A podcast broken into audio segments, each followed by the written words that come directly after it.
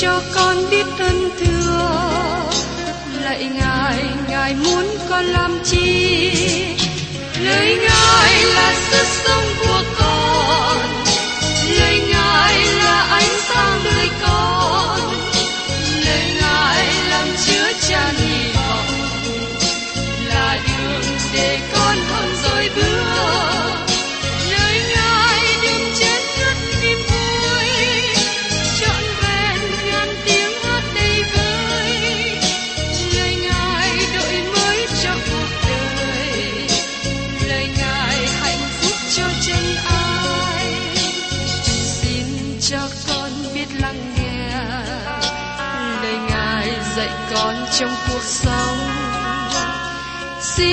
cho con biết lắng nghe. Lời ngài từng theo bước đời con. Xin cho con biết sẵn sàng chờ đợi và vẫn nghe theo chúa. Xin cho con biết sẵn sàng thực hành lời chúa đã truyền ban Hân hoan chào mừng quý vị đến nghe chương trình Tìm hiểu Thánh Kinh. Đây là một chương trình học kinh thánh liên tục và hệ thống trong thời gian 5 năm. Chúng ta sẽ lần lượt khảo sát từ sáng thế ký cho đến khải huyền. Mục sư tiến sĩ McGee là người được Chúa dùng để sáng lập và thực hiện chương trình này. Ông tin rằng lời của Đức Chúa Trời có khả năng đáp ứng mọi nhu cầu cho tất cả mọi người trên thế giới, không phân biệt chủng tộc, văn hóa, trình độ tuổi tác hay phái tính. Ước mong quý vị theo dõi liên tục và giới thiệu cho thân nhân bạn hữu cùng đón nghe. Kính chào quý vị và các bạn. Trong chương trình tìm hiểu Thánh Kinh kỳ trước, tôi đã cùng quý vị xem ở trong sách Habakkuk đoạn 2 câu 4. Đó là một câu kinh thánh rất quan trọng, nói về người công bình sống bởi đức tin. Giờ đây còn một đám đông khác được nói ở trong Habakkuk đoạn 2 câu 4. Họ là những người có lòng kiêu ngạo, không có sự ngay thẳng trong đó. Chữ khốn thai được nói trong phần tiếp theo đề cập trực tiếp chủ yếu cho người Babylon, cướp giật mà họ đã đánh chiếm Judah. Các chữ khốn thai này được đặt có thứ tự trong Kinh Thánh. Chúng được trình bày trong năm phân đoạn ngắn và mỗi phần ba câu. Kính mời quý vị cùng xem ở trong Habakkuk đoạn 2 câu 5. Nó ghiền rượu, làm sự dối trá, kiêu ngạo và chẳng ở yên chỗ mình, mở rộng làm ham mê nói như âm phủ, như sự chết chẳng được no chán. Nó thâu góp mọi thứ và hội hiệp mọi dân cho mình. Lời này nói rằng, nó ghiền rượu làm sự dối trá. Habakkuk đang nói về người Babylon. Trong thời điểm này, người Babylon chưa trở thành một quốc gia lớn, cho đến thời của tiên tri Daniel. Cáo trạng thứ nhất là sự dối trá bởi rượu và kiêu ngạo. Họ chẳng ở yên chỗ của mình. Họ mong muốn đi lên phía Bắc và xuống phía Nam, thâu góp mọi nước và hiệp mọi dân cho mình. Nó được nung nóng bởi lòng ham muốn chiến thắng. Họ không bao giờ thỏa lòng và tiếp tục tấn công quốc gia này đến quốc gia khác. Họ dồn trước của cải chiếm được và bắt nhiều dân tộc làm phu tù. Babylon trở thành quốc gia quyền lực lớn nhất thế giới. Họ muốn cai trị thế giới. Đó cũng là lòng ham muốn của nhiều quốc gia lớn hiện nay. Xin chú ý tại đây một lần nữa, Đức Chúa Trời đề cập về tội lỗi sai xưa. Điều này được đề cập trong một vài lần ở các sách tiên tri. Amos, Joel, Naum và giờ đây trong Habakkuk. Naum nói rõ rằng chính việc uống rượu say xưa đem cho đất nước Assyria sụp đổ. Amos cũng nói cho chúng ta biết rằng bởi chính ham mê uống rượu mà Đức Chúa Trời đẩy dương quốc miền Bắc Israel vào sự lưu đày. Giờ đây, Habakkuk nói rằng chính việc uống rượu say xưa mà Đức Chúa Trời quỷ diệt nước Babylon. Nói một cách khác, uống rượu say xưa dẫn đến sự quỷ diệt. Say rượu là đặc tính của Babylon. Chúng ta đọc trong đa nên đoạn 5 nói cho chúng ta về việc một tiệc yến lớn của vua bên sát xa Babylon. Đó là đêm mà Babylon sụp đổ. Đó là đêm vui chơi và say rượu. Họ cảm nghĩ rằng họ được an ninh, bình an trong thành phố lớn vững chắc. Uống rượu say xưa cũng đưa đất nước Roma đi xuống. Có lần trong hành trình du lịch, tôi đã cùng với một nhóm người cùng đi đến một nơi mà nhiều người chưa nghe đến. Đó là Ostia. Nó cách thành Roma 15 dặm, gần sông Tiber trên vùng bờ biển. Sự quan tàn của Ostia tỏ bài cho biết Roma đã giao mình trong sự vui chơi và say rượu. Những điều này đem họ đến đó. Đó là một nơi ăn chơi của người Roma, hay còn gọi là La Mã. Sự say rượu sắp quỷ diệt đất nước chúng ta. Tôi chứng kiến ngày nay việc uống rượu say xưa xảy ra khắp nơi với nhiều tầng lớp. Tại thành phố sau giờ làm việc, mỗi buổi chiều và buổi tối, người ta đến quán rượu và ăn nhậu. Thường khi sau khi buổi họp là buổi tiệc ăn nhậu, nó trở thành như là một phương cách giao thiệp làm ăn.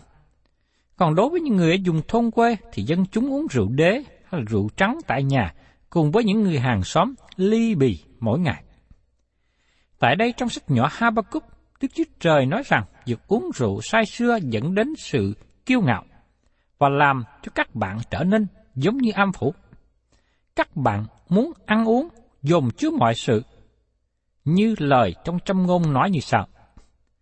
Con đĩa có hai con gái nói rằng, hãy cho, hãy cho. Có ba sự chẳng hề no đủ, và bốn điều chẳng nói rằng, thôi đủ. Tức là âm phủ, người đàn bà son sẻ, đất không no đủ nước, và lửa mà chẳng hề nói đủ rồi. Trong trăm ngôn đoạn 30 câu 15 và 16. Âm phủ là nơi ở của người chết và nó đứng đầu danh sách. Nó không hề đầy. Vì thế, tôi xin kêu gọi các bạn đừng chọn đi xuống âm phủ. Tại đây, Habakkuk dùng cùng một lối diễn đạt. Ông nói rằng, mở rộng lòng ham mê nó như âm phủ, như sự chết chẳng được no chán. Nó tiếp tục mở rộng ranh giới các hướng, di chuyển ra và không bao giờ thỏa lòng đầy đủ. Như người Việt chúng ta thường nói, lòng tham như túi không đáy. Giờ đây Đức Chúa Trời liệt kê ra năm điều khốn thai cho Babylon. Mời quý vị cùng xem tiếp ở trong Habakkuk đoạn 2 câu 6. Chớ thì những kẻ đó há chẳng lấy thí dụ nhạo cười nó, lấy lời kính biếm nhẹ mà rằng, khốn thai cho kẻ nhóm của chẳng thuộc về mình, nó gánh giác của cầm rất nặng cho đến chừng nào. Lời khốn thai thứ nhất châm biếm chống lại người Babylon bởi vì họ dùng bạo lực chiếm lấy của cải người khác làm của mình. Chớ thì những kẻ đó há chẳng lấy thí dụ nhạo cười nó. Đây là những quốc gia trở thành nạn nhân của sự bạo ngược Babylon. Khốn thai cho kẻ góp của chẳng thuộc về mình, nó gánh vác của cầm rất nặng cho đến chừng nào. Bình thường khi muốn có một món đồ, chúng ta mua và trả tiền. Nhưng còn một cách khác nữa là chiếm lấy bằng bạo lực. Đức Chúa Trời nói rằng, Ngài công bố sự rủa xả chống lại quốc gia này vì họ muốn chiếm đoạt nhiều của cải vật chất mà không thuộc về mình. Các bạn thấy rằng từ lúc ban đầu Đức Chúa Trời bảo con người phải làm đổ mồ hôi mới có nhu cầu cho cuộc sống. Nếu các bạn muốn có nhu cầu trong cuộc sống mà không làm, hay các bạn bắt người khác làm cho mình, đó là điều trái nghịch. Người Babylon muốn mọi người khác làm việc và sau đó dùng bạo lực để chiếm lấy. Đó là lời rủa xả khốn thai thứ nhất.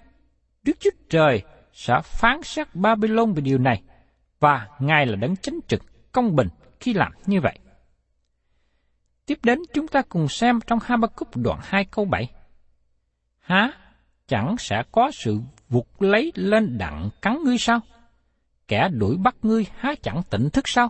Ngươi sao bị nó cướp bóc? Há chẳng có kẻ dục lấy lên đặng cắn ngươi sao?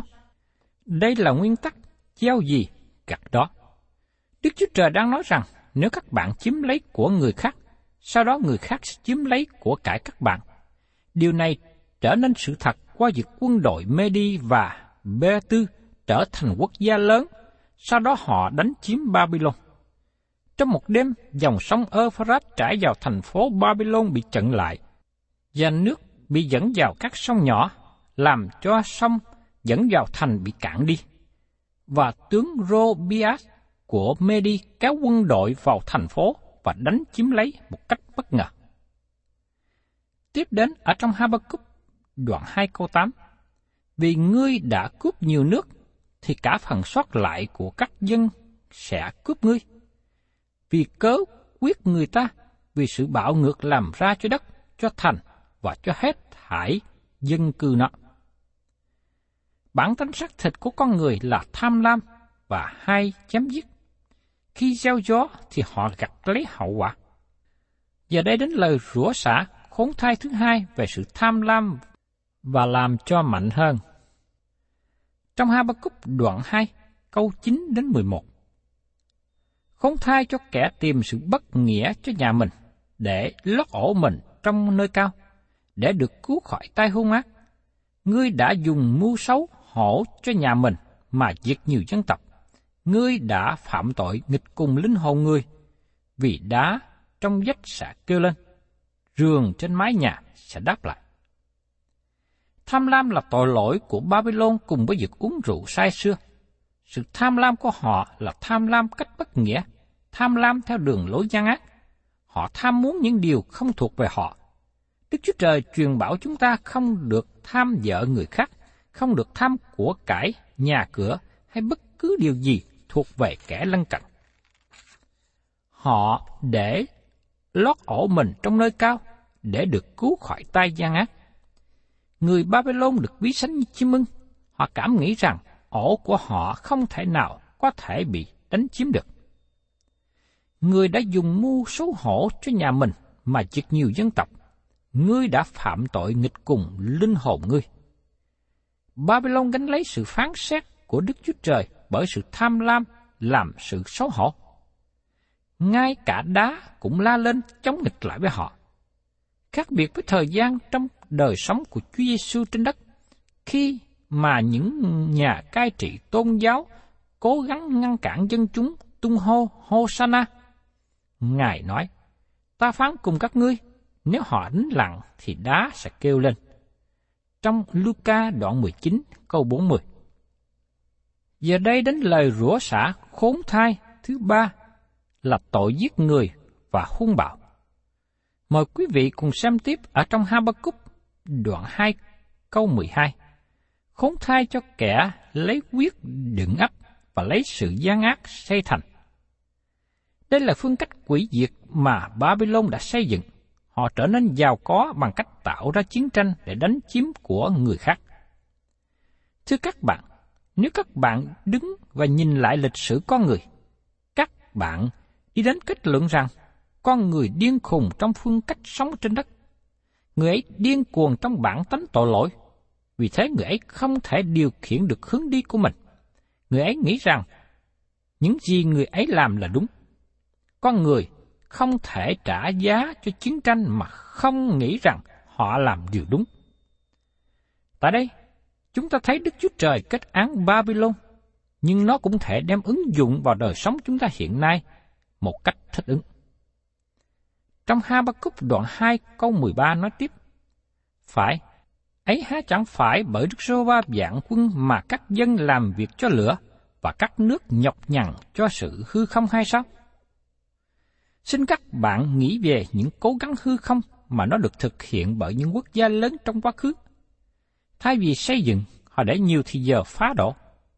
Thí dụ như các bạn nhìn lại vào lịch sử của Hy Lạp, họ có những bức tranh họa tuyệt vời. Họ có những tượng đài, kỹ thuật tốt, họ có nền văn chương tiến bộ. Nhưng thật ra Hy Lạp để nhiều thì giờ cho sự phá hủy. Nếu các bạn theo dõi hành trình tiến quân của Alexander Đại Đế, khi ông băng xuyên qua Á Châu, các bạn nhận thấy rằng ông ta không có làm điều gì cho thế giới, nhưng chỉ có tiêu diệt thành phố này đến thành phố khác, từ nền văn hóa này đến nền văn hóa khác. Đó là điều đánh dấu về Alexander. Nhưng đây cũng là điều đánh dấu về Babylon, một quốc gia mà tiên tri Habakkuk đang nói đến. Mời quý vị xem tiếp trong Habakkuk đoạn 2 câu 14. Vì sự nhận biết vinh quang Đức Sô Va sẽ đầy khắp đất như nước đầy tràn biển. Đây là mục tiêu xa mà Đức Chúa Trời đang hướng đến. Điều này sẽ ứng nghiệm khi Chúa Giêsu trở lại thế gian, như được đề cập ở trong Ê-sai đoạn 11 câu 9. Tiếp đến, chúng ta cùng nghe lời rủa xả khốn thai thứ tư. Trong Habakkuk đoạn 2 câu 15. Khốn thai cho kẻ pha đồ độc cho người lân cận mình uống, làm cho nó sai, đặng xem sự lõ lộ nó. Điều này khác biệt một chút với tội lỗi uống rượu sai xưa được đề cập trong câu 5.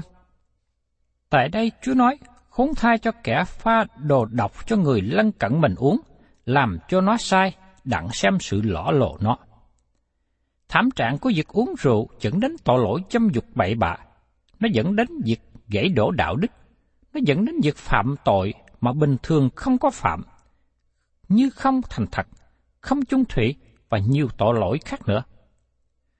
Vấn đề uống rượu trở nên một vấn đề báo động cho ngày hôm nay.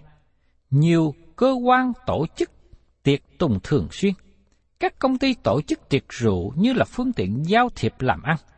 Người ta lo lót với nhau qua tiệc rượu. Người lớn uống rượu và không thể ngăn cản giới trẻ đi theo con đường đó. Cả thế hệ hiện nay say xưa ly bì với rượu. Tôi mong rằng quý vị và các giới hữu chức cảnh giác và ngăn chặn, nếu không, nguy cơ lớn sẽ xảy đến. Tại đây lời của Đức Chúa Trời nói qua tiên tri Habakkuk chống lại với nước Babylon. Các ngươi là những người say rượu, chẳng những các ngươi làm cho mình say rượu, nhưng lại cũng làm cho người khác trở thành người say rượu nữa. Một lần nữa tôi xin đề cập đến bối cảnh trong gia đình. Người con sống trong gia đình mà cha mẹ uống rượu, và sau đó đứa con lớn lên cũng uống rượu nữa. Vì thế cha mẹ gánh lấy trách nhiệm lớn về việc nghiện rượu của con cái – và tôi thấy rằng việc uống rượu ảnh hưởng liên đới đến người khác. Tôi biết rằng đây là điều không được nói nhiều ngày hôm nay. Tôi biết rằng tôi không được ưa chuộng, không được quan nghênh khi nói ra điều này. Tôi cũng nghĩ rằng tiên tri Habakkuk cũng không được ưa chuộng ở Babylon khi ông nói rằng Đức Chúa Trời kết án việc uống rượu say xưa và làm cho người khác say xưa nữa. Nhưng xin chú ý, việc say rượu dẫn đến tội lỗi vô luân. Mời các bạn cùng xem ở trong Habakkuk đoạn 2 câu 16. Ngươi đầy sự sỉ nhục mà chẳng đầy sự vinh hiển. Ngươi cũng hãy uống đi, và làm như người chưa chịu phép cắt bì. Chén của Đức Sô Va cầm trong tay hũ sẽ đến phiên trao cho ngươi, và sự nhút nhơ sẽ đổ ra trên sự vinh hiển ngươi. Chỉ uống rượu say xưa dẫn đến đạo đức si đồi, dẫn đến tội lỗi dâm dục nó dẫn đến cho gia đình gãy đổ, ly dị. Nó dẫn đến gia đình tan nát, nghèo khó. Nó dẫn đến đời sống tội lỗi. Khi chúng ta thấy một người lãnh đạo mà say rượu, chúng ta không còn kính mến họ. Khi chúng ta thấy một người giao tiếp trong việc làm ăn mà say rượu, chúng ta không muốn giao tiếp. Chúng ta thấy một người bạn uống rượu say xưa, chúng ta không muốn gần gũi với họ. Vì thế, chúng ta thấy người uống rượu chỉ có nhiều bạn rượu và tất cả cùng đi chung một xuồng. Tiên tri Habakkuk là người kê khai ra tội lỗi và Đức Chúa Trời nói rằng đó là những lý do mà kéo nước Babylon lớn đi xuống. Trong Habakkuk đoạn 2 câu 17 nói tiếp, Vì sự bạo ngược làm ra cho ly băng sẽ che phủ ngươi, và sự tàn hại các loài thú làm cho nó kinh sợ, lại vì cớ quyết người ta vì sự bạo ngược làm ra cho đất, cho thành và cho hết thải dân cư nó. Sự bạo ngược là một hậu quả nữa ra từ việc uống rượu say xưa. Các bạn thấy rằng có nhiều tội lỗi vô lưng ra từ việc say rượu. Tật hút thuốc, tội lỗi vô lưng, vợ chồng lý dị và nhiều tội lỗi khác nữa trong xã hội ngày nay ra từ việc uống rượu say xưa. Tôi mong ước quý vị nào chứng vào tội lỗi này xin từ bỏ và tránh xa càng sớm. Nếu cứ tiếp tục, nó sẽ hủy diệt cuộc đời của quý vị. Sự rủa xả khốn thai thứ năm mà Đức Chúa Trời nói đến là tội lỗi lớn nhất. Đó là tội thờ hình tượng. Trong Habakkuk đoạn 2, câu 18 và 19. Tượng chạm mà thợ đã chạm ra, có ích gì cho nó chăng? Tượng đúc là thầy giả dối, thì có ích gì mà người thợ làm thần tượng cá máy lại tin cậy nơi việc mình làm ra? Khốn thai cho kẻ nói với gỗ rằng, hãy tỉnh thức, và với đá rằng, hãy trỗi dậy. Nó có dạy dỗ được chăng? Này, nó là bột vàng và bạc, song chẳng có một chút hơi thở nào ở giữa nó. Thật ra, sai rượu không phải là một tội lỗi lớn nhất. Tội lỗi lớn nhất là tội thờ hình tượng, thay vì thờ Đức Chúa Trời hằng sống. Đây là tội lỗi tệ hại nhất trong mọi tội lỗi. Trong sách các quan sách đặt ra một nền tảng lớn cho chính quyền. Nền tảng này cũng được xác định rõ trong sách tiên tri Esai. Tất cả các tiên tri đến sau chỉ đơn giản và áp dụng nền tảng đã được xác định. Nền tảng đó là có ba bước dẫn đến sự sụp đổ của một quốc gia. Thứ nhất, có sự bội đạo. Thứ hai, đạo đức suy đồi. Và thứ ba, chính trị hỗn loạn. Đây là ba bước mà nó xảy ra cho nhiều quốc gia trong lịch sử nhân loại. Đó luôn là phương cách đã xảy ra. Các bạn thấy rằng, vấn đề trở ngại chủ yếu không phải là chính trị hỗn loạn. Vấn đề khó khăn chủ yếu cũng không phải là đạo đức suy đồi. Vấn đề tệ hại chủ yếu nhất bắt nguồn từ việc bội đạo, bắt nguồn từ việc quay bỏ Đức Chúa Trời hàng sống chân thật. Khi nhìn đến nền tảng này, tôi rất ưu tư cho tình trạng đất nước của chúng ta hiện nay. Nền tảng lớn này được tiên tri Habakkuk tái xác nhận trong lời của Đức Chúa Trời và nó ứng nghiệm với nước lớn Babylon. Sự sụp đổ của một quốc gia bắt đầu với việc thờ hình tượng, và nó bắt đầu khi quay bỏ Đức Chúa Trời hằng sống chân thật. Ngày nay chúng ta thấy dân chúng thờ nhiều hình tượng khác nhau. Thường thì chúng ta thấy người ta thờ hình tượng bằng đá, bằng đồng, bằng vàng, bằng gỗ, vân vân. Có người thờ hình tượng với thần tài, hay chúng ta thường gọi một chữ thông dụng là thần đô la. Có người thờ thần thinh dục, thần khoái lạc. Có người thờ thần danh vọng, quyền lực. Đức Chúa Trời là đấng tạo hóa. Khi chúng ta thờ một thần nào khác, một điều nào khác, Ngài là đấng, ghen tương, kỵ tài khi con người quay lưng với đấng tạo hóa, đó là một tội lỗi nặng nhất, và chúng ta thường gọi là tội không thờ trời. Và tiếp đến ở trong Habakkuk đoạn 2 câu 20. Nhưng Đức Rô Va ở trong đền thánh của Ngài, trước mặt Ngài, cả đất hãy làm thinh. Cá nhân tôi tin rằng, sách này cũng hướng về tương lai khi Chúa Giêsu Christ trở lại trái đất.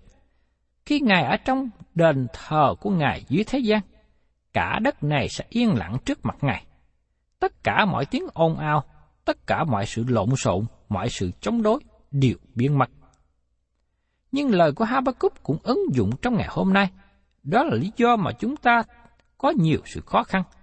Vì Chúa Giêsu đang ở trong đền của Ngài trên thiên đàng. Nhưng con người hiện nay không quỳ xuống trước mặt Ngài để nhận Ngài và tôn thờ Ngài. Con người bé nhỏ mà lại muốn nói những việc lớn lao. Thật là một điều tốt lành khi một người nào đó nói nhiều biết cầm giữ lại môi miệng của mình, giữ yên lặng để chờ đợi trước mặt Đức Chúa Trời toàn năng. Đức Rô Va ở trong đền thánh của Ngài, trước mặt Ngài, cả đất hãy làm thinh. Như trong Thi Thiên đoạn 2, câu 1 đến câu 2 mở đầu với một câu hỏi giống như Habakkuk đã hỏi. Nhưng sao các ngoại bang náo loạn và các dân tộc mua trước hư không?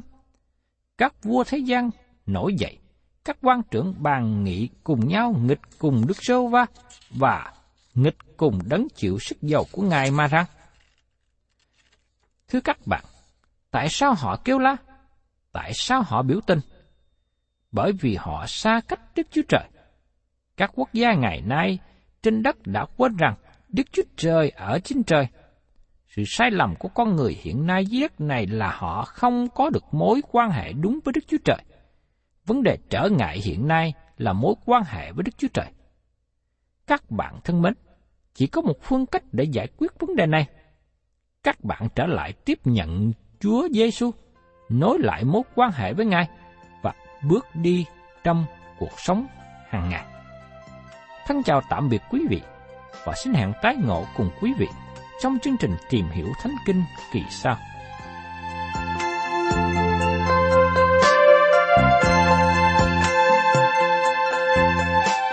Cảm ơn quý vị đã đón nghe chương trình Tìm hiểu Thánh Kinh.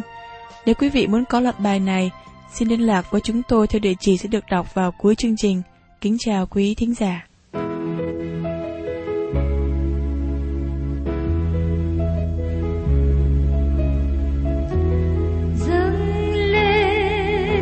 Lên